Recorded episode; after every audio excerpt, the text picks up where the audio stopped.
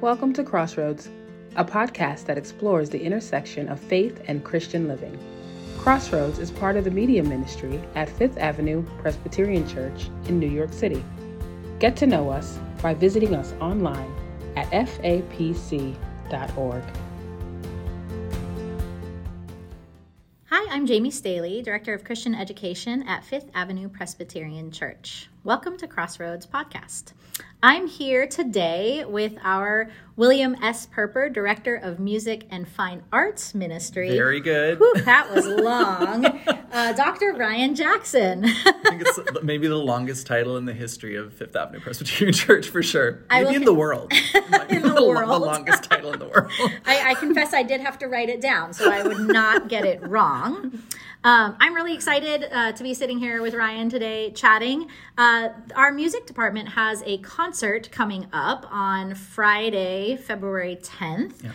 And that concert is titled To the Hands. And so I'm excited to be meeting with Ryan. We don't often get a glimpse into the concert before it happens and kind of what it's all about. So that is what we're going to be chatting about today. So welcome, Ryan. Thanks for joining me. Thank you for having me. I was just telling you before we started the microphone, I'm not that experienced with podcasts. I'm really excited to be here and experience it for myself. Well, wonderful. You'll have to listen to this podcast after we're done, right? After we give me a good idea of what they're all about.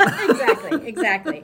So tell us, let's start off. Why don't you tell us a little bit about this concert that's coming up? Yeah, I'm really, really excited about it. For those of you who came to our concert in October, that one was called In the Beginning, Songs of Creation. And when I was conceiving of this year's concert series, I sort of thought it might be interesting to have a sort of a two-part concert that was in two pieces. And so the October concert focused, as you can gather from the title, on music that was about creation and the environment and nature. And that was such a wonderful event. We all had an amazing time with it. And then I thought a neat counterpart to that would be to do a concert more focused on human relationships and the human aspects of, human relationships and things like that. And so the other goal I had with these concerts was to draw on a wider repertoire than what we would normally choose from, and so we've included like some pop music, a cappella arrangements of pop music. We have one of the singers, actually a few of the singers in the choir are jazz singers, but one in particular, his name's Rich Saunders, is this really happening like social media indie pop vocalist who's like a huge following on TikTok and YouTube and all over the place, and he and his musical collaborator is called Son of Cloud. And so they're sort of like really into the indie music scene in Brooklyn. And so I thought, wouldn't it be fun to draw on their world and include that in our choir concert? And so Rich sang some music at the concert in October, and he and Son of Cloud are both collaborating together on a couple of covers to sing this new one. Yeah, I just sort of felt like with these concerts about creation and about humanity and all that, the wider the pool of musical colors we can draw on to express those themes, I thought that would be a really interesting thing to do. And one of the special things about the Fifth Avenue Choir, I feel, is their ability to really embody extremely different kinds of music. So in worship every Sunday we sing really wide variety of music, everything from medieval chant that was written, in the 1300s or even earlier, all the way through, the Renaissance polyphony of the 1500s, and then all the way to stuff that was written, in New York City in the past few weeks, so we sing an extremely wide variety. But in this case, to sort of draw on, I guess what would be traditionally considered like more secular musical styles to sort of round out the sound of the program. I think it's, an exciting opportunity for us to really push out the boat in terms of stylistic, like being stylistically adventurous. So this program, Songs of Compassion to the Hands, it's sort of shaping out to be actually kind of focused on issues around human migration and immigration. Mm. And the reason that's happening is because the main piece on the program is this amazing, fairly new piece by a woman named Caroline Shaw, who won the Pulitzer Prize a few years ago for musical composition. And she wrote this amazing piece called To the Hands. It was commissioned by a professional choir in Philadelphia a few years ago called The Crossing. And it was premiered by them there. And they were, the composers, they commissioned, I forget how many composers, it was 6 or 8 or something, 6, 7, or 8. And they were asked to musically respond to this old piece by a German composer called Dietrich Buxtehude. Wow. Yeah, yeah. And I could go into a separate story about Buxtehude. Buxtehude was also an amazing composer in like the early German Baroque, who was a mentor to Bach. Oh. Bach actually walked a couple 100 miles from his home to study with Buxtehude, and then walked back. Oh wow! Yeah, and almost got fired because he left his job for 3 months rather than 3 weeks or something. I love that you know these things. It's a great story. Anyway, Buxtehude is a big deal for people in the know about early music, and so he wrote this amazing several-part cantata. And all these composers, and it was about hands, and all these composers were asked to respond. Mm. And so one of the texts in that piece is sort of reflecting on the wounds in Christ's hands when he was crucified. Mm. And what Caroline did with the text is sort of turn it around and reflect on the wounds in our own hands, basically, as a society, specifically around the issues of migration and immigration, and sort of, you know, people who are finding themselves lost and displaced and without proper shelter and without homes and all this, and how, as long as there are people in the world who are experiencing that and living that way, it's a wound in all of our hands. And so she reinterprets, you know, the specific wounds in Christ's hands from the crucifixion. She reinterprets that to sort of be more about the wounds in all our hands. Mm-hmm. Because of this, you know, this situation of displaced peoples. That sounds really interesting. Oh, so what can you tell us about the composers? So I was just talking about Caroline. She and I actually went to Yale together, and she sang in the choir at the church that I worked at while I was an organ scholar at Yale, and that was at Christ Church in New Haven. We got to know each other a little bit during our time together. We didn't know each other super well. But I remember really fondly, you know, our times, like after choir rehearsals and things, the choir would go out for drinks and things. I got to know her a little bit, and she's always been a really interesting person with really interesting ideas about music. And she's super talented. She's an amazing string player as well as an ensemble vocalist and actually a soloist. She's done a lot of really incredible things now. So I was really excited to do this piece by her. I really feel like she's one of those people that we'll be hearing from. You know, when you think about like who's our modern Bach or Mozart or Beethoven or something like that, I really feel like Caroline is one of those composers that's going to last. And she's sort of setting a sound world for our modern classical music scene, I think. And so I'm really excited to see what happens with her. And like I said, I really am very excited to be taking on this To the Hands with our string ensemble and the choir. One of the other pieces we're singing is by this amazing young woman composer that I also went to Yale with, and her name's Jessica French. Yeah, sort of a recurring theme here.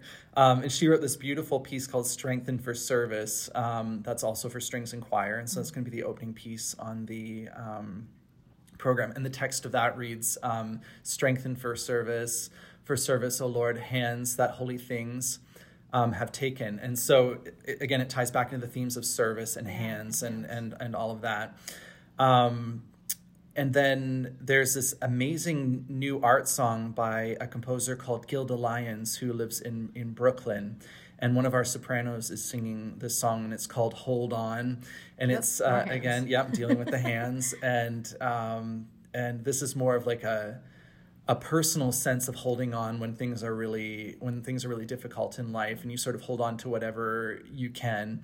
And so I think that ties in really beautifully. And, you know, we use our hands for many things. We use our hands for helping and holding and and also holding on, you know, in hard times. And so I sort of love how that play on that idea has all come together in this program. Another composer on the program is my good friend, Danny Ficari, who is the associate organist up at St. John the Divine. Okay. And Danny is a recent graduate of the Juilliard School, and he's been writing some really wonderful choir music and organ music. Mm-hmm.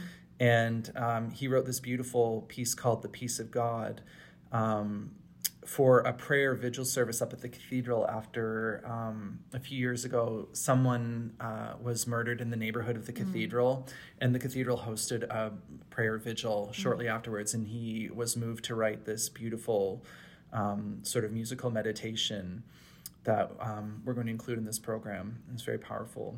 And then the great American composer Stephen Paulus is also making an appearance on this program with his really famous piece called Hymn to the Eternal Flame, which is all about basically the how everything of the world and of each other is contained and embodied within each one of us. Mm-hmm. You know, the text is every breath is in you, every voice, every cry, all the, you know, experiences of a life are fully felt and embodied in each one of us.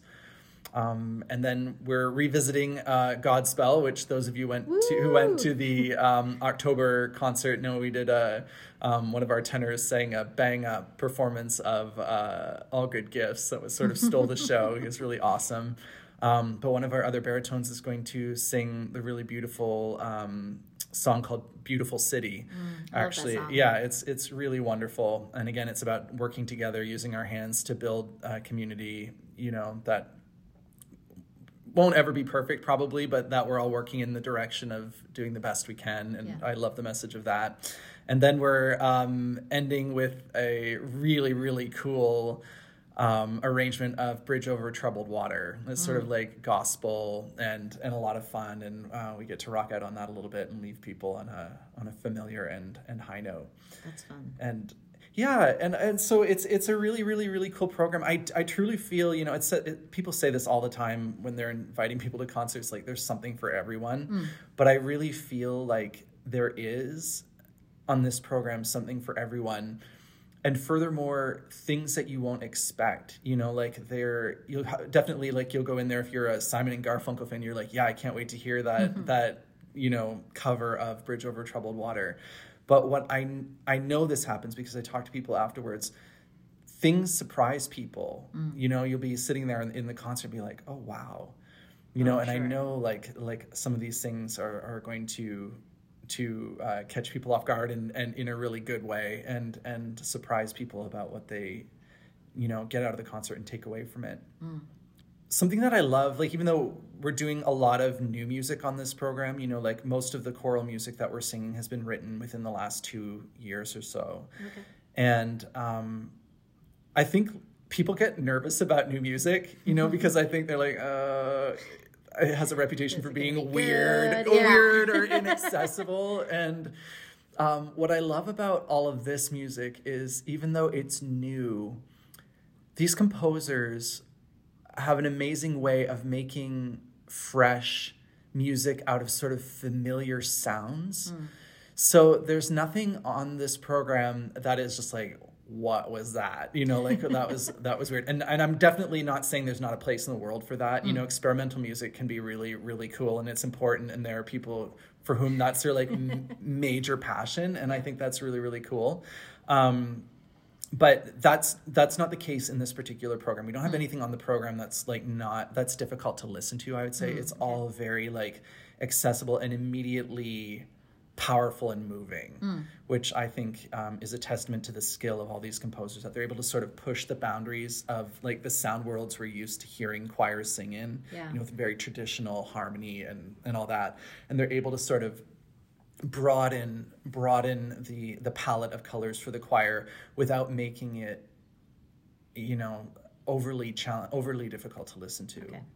So can you tell us a little bit about like your artistic process when you're coming up with a program, you know, this one or any of them? I know, you know, when I'm coming up with things, I have a set way that I typically do it. And then I kind of plug things in. How do you plan a program? Well, you know, it's actually kind of different every time I come to it. You know, when I sit down to plan the concert series, which of course has to be conceived as a whole thing, because you have to think out. We have 4 concerts a year. We have a fall concert, the Christmas concerts, a winter concert, and then the Lent concerts. Mm-hmm. And so I try to think big picture first and sort of like look at the trajectory of the whole year. And then usually what I find is like 1 or 2 significant pieces have really grabbed my attention. Mm-hmm. And I then figure out how to build an interesting program around those. So they're like the main course of the program. Yeah. So for example, in October at our In the Beginning Songs of Creation concert, the piece I really, really wanted to do was In the Beginning by Aaron Copland, who's an amazing, you know, historic American composer. And I just think that's one of the most amazing pieces of American choral music. So I wanted to do that. And then obviously the theme of that is creation. You know, it's the first, it's the beginning of Genesis. And so the creation story. And then I wanted to sort of figure out, and then my imagination starts to go. I'm like, well, how can I make this relevant now? You know, because like if you read into it, of course, there's all the like multifaceted ways of reading the text, of course. So you can read it very mystically and spiritually, or you can read like very literally. And so I wanted to sort of play with that a little bit with the pieces as the other music that I chose around it.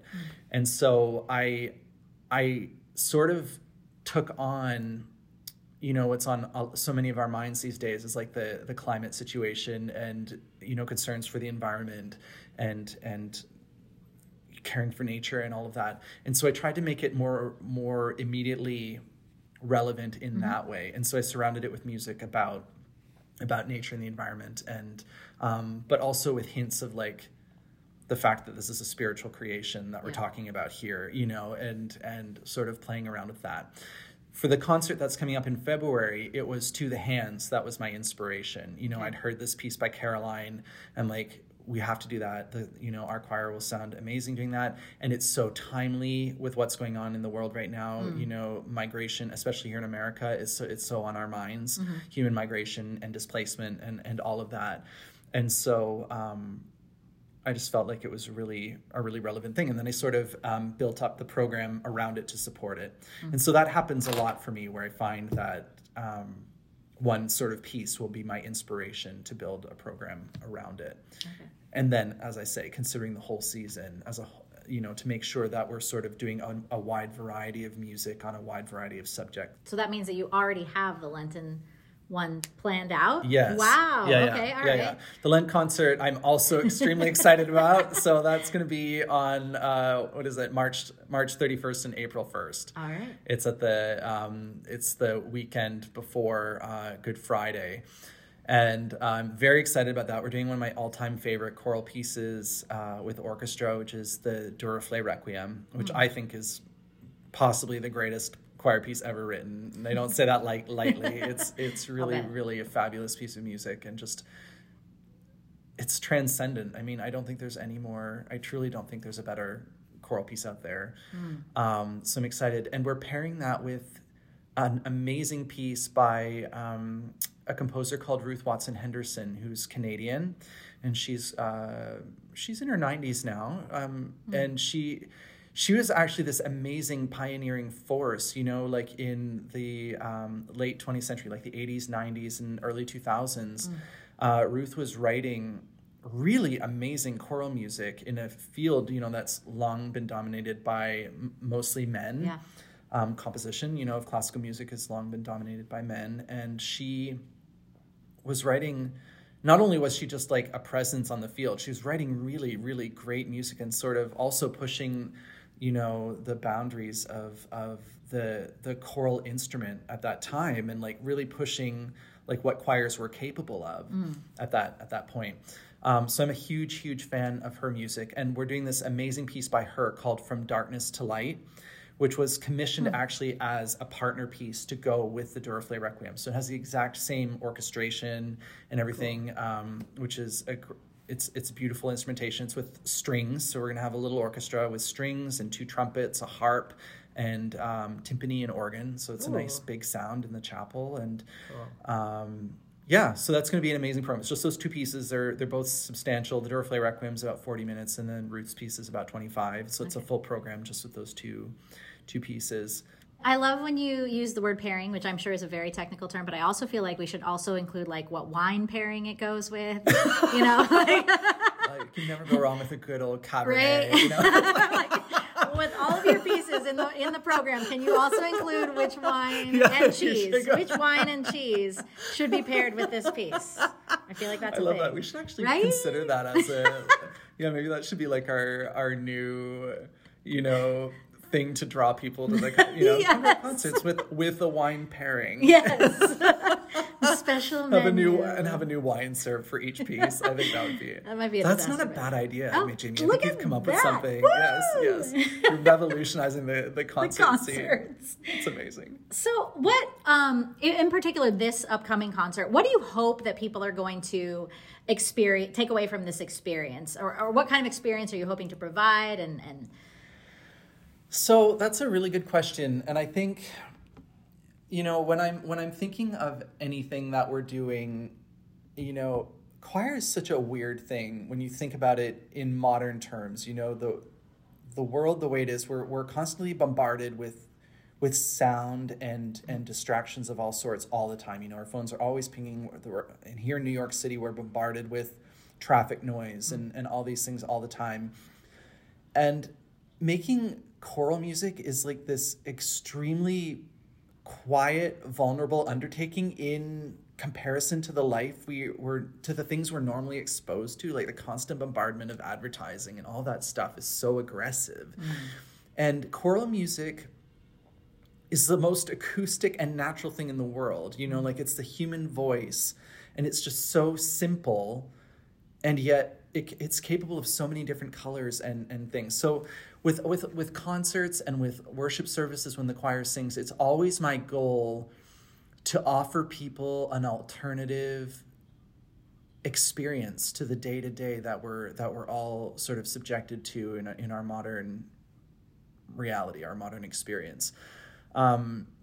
These concerts, I really try to make an oasis of, I might sound corny or something, but an oasis of calm and beauty, I think, I think we're pretty short on that in our Absolutely. in our day-to-day life, especially, in these big cities. It's not easy living here, and people, I think, need that invitation into a quiet place where you just come here and you're ministered to and you're drawn into something rather than something being forced onto you. Mm.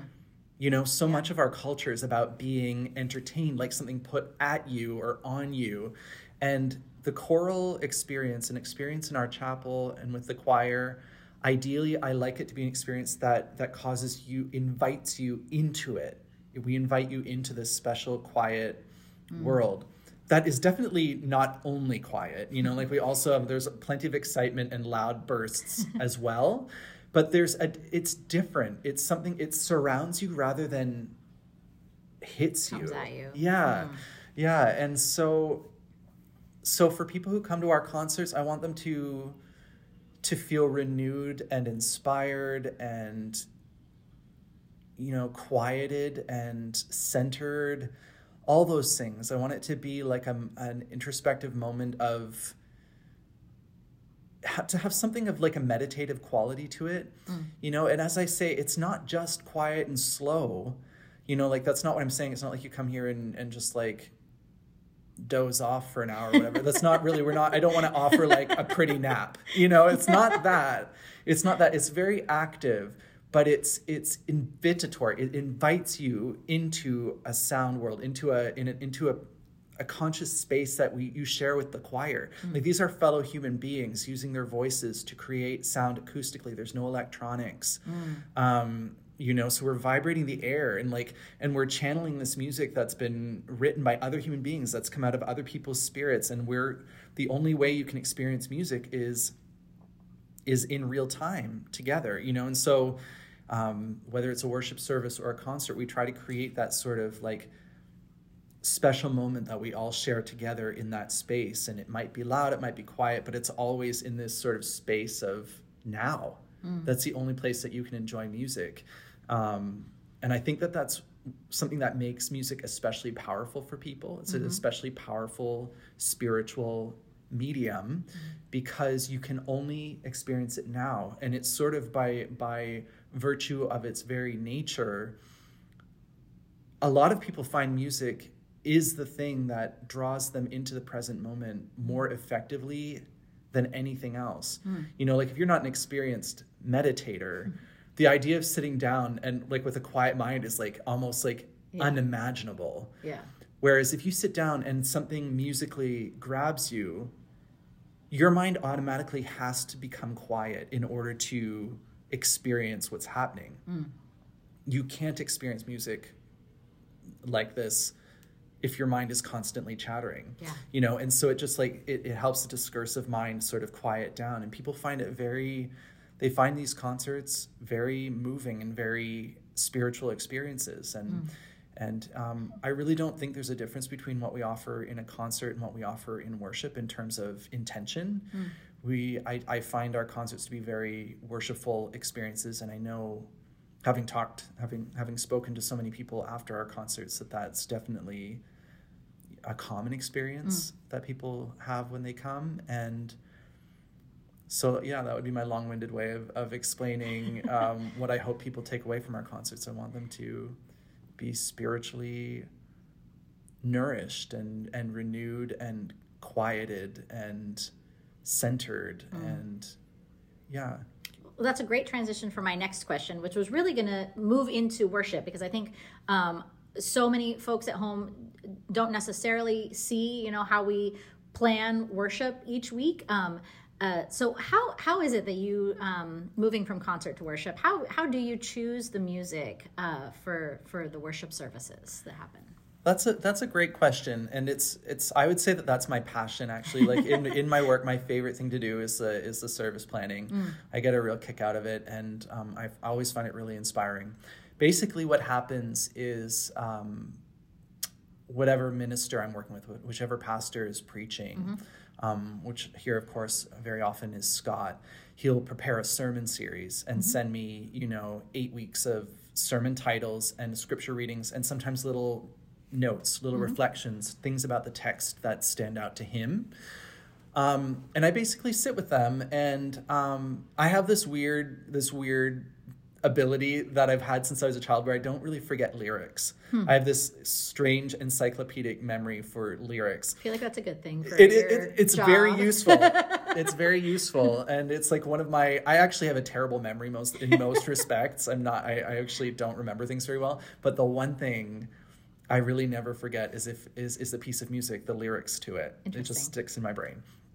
So I'll sit with a text and sit with the sermon title and any notes that I have, and just basically think of all the pieces I know that either speak, like hit the nail on the head and literally sing that text. You know, of course that happens every so often, but then also I try to read more deeply into the text so that I'm getting like a larger idea of theme, you know, because there are only several major themes, I would say, you know, that we sort of, the texts speak to.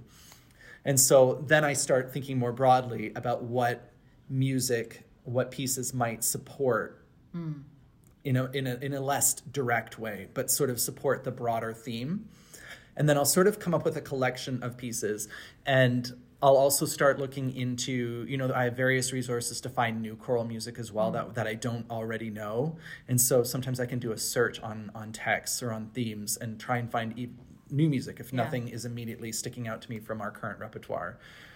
And then so I get this list together, and same thing with hymns. I'll go through the hymn book and find hymns that I feel support the text of the day and the theme and all of that.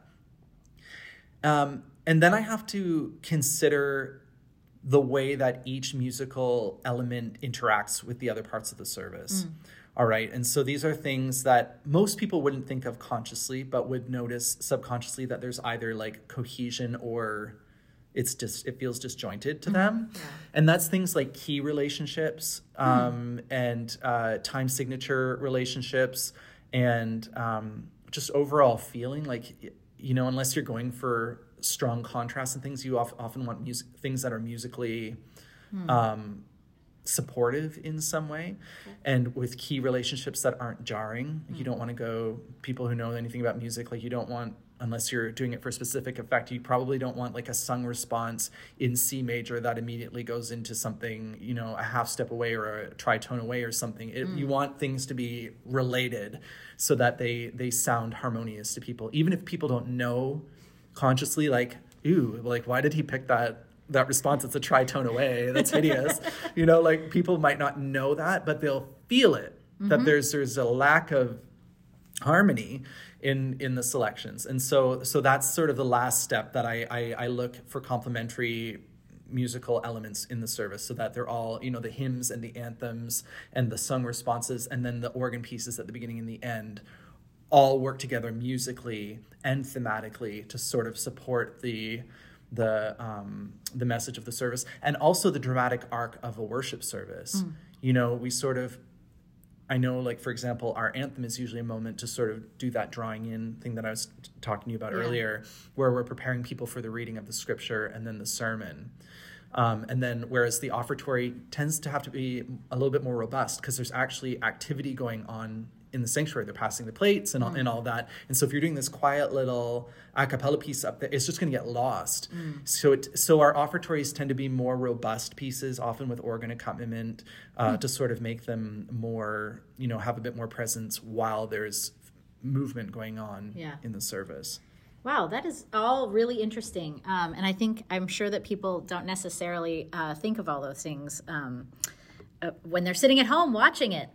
Or in the sanctuary. Yeah, I know. It just sort of happens. And like I said, there's a lot to it that's subconscious probably for a lot of people if they don't have musical training or whatever. And I think for that reason, a lot of people think maybe it's beyond them or that it's like, I don't know, you know, but even without musical training or, you know, sort of advanced musical understanding, rest assured, like even with none of that conscious knowledge of that, you're still experiencing fully the musical offerings of a service or a concert, you know, and like I said, it's a feeling within you. If a service has been really well planned, you just feel it was a great service. And you might not be able to articulate, oh, I just love that modulation that Patrick did, you know, from the anthem into the offer, into the doxology or whatever, you know, like you might not be able to put the words on it, but you'll know that you've had a cohesive experience, you know, and that it all, and you leave feeling like, oh, that was a great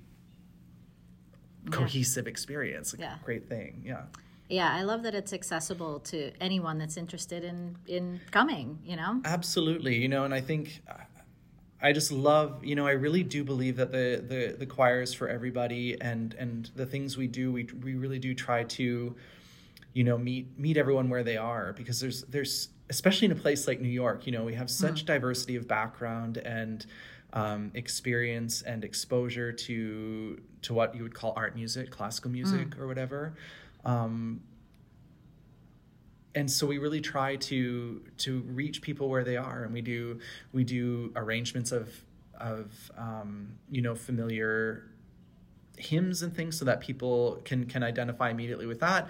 And then we also do push the boat out and try to do, you know, music that's a bit more advanced in terms of, you know, listening, that people might consider a little more challenging to listen to. Yeah. And I think that's good. And just because you find something challenging to listen to doesn't mean like, oh, I didn't get it. Yeah. I hear that all the time, you know, if you go, or it's the same if you like go to a modern art thing or something, you know, and people are like, I didn't get it. And it's like, well, you did. You did. Like, even if you say you didn't get it, like, you're not getting it is your experience of it.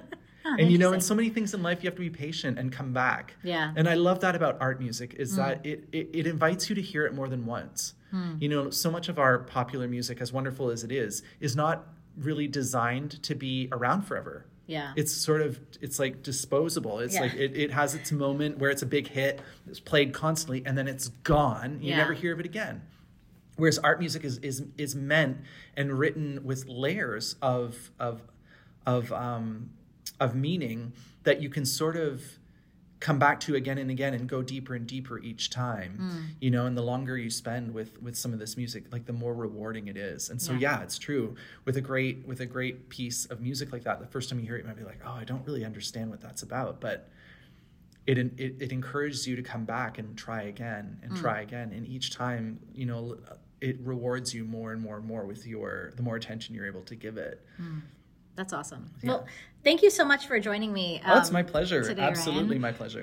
So the great news for everybody at home is if you're listening to this before February 10th, the tickets are on sale right now. They are at FAPC.org/tickets, and that is for both the in-person, and also we'll be live streaming this concert. Yeah. So for those of you who are not in the New York area, we'd love to have you join us. I know that my mom is probably going to be joining us. Yeah, we would love that. We appreciate you. So again, thanks, Ryan, and we hope everyone will be able to join us for the upcoming concert, Songs of Compassion to the Hands. Yes, looking forward to it. Thanks, Jamie. Thanks. This has been great. Thank you for listening to Crossroads. Our managing editor is Jamie Staley, and our editors are Vashina Brisbane and Emily Dombroff.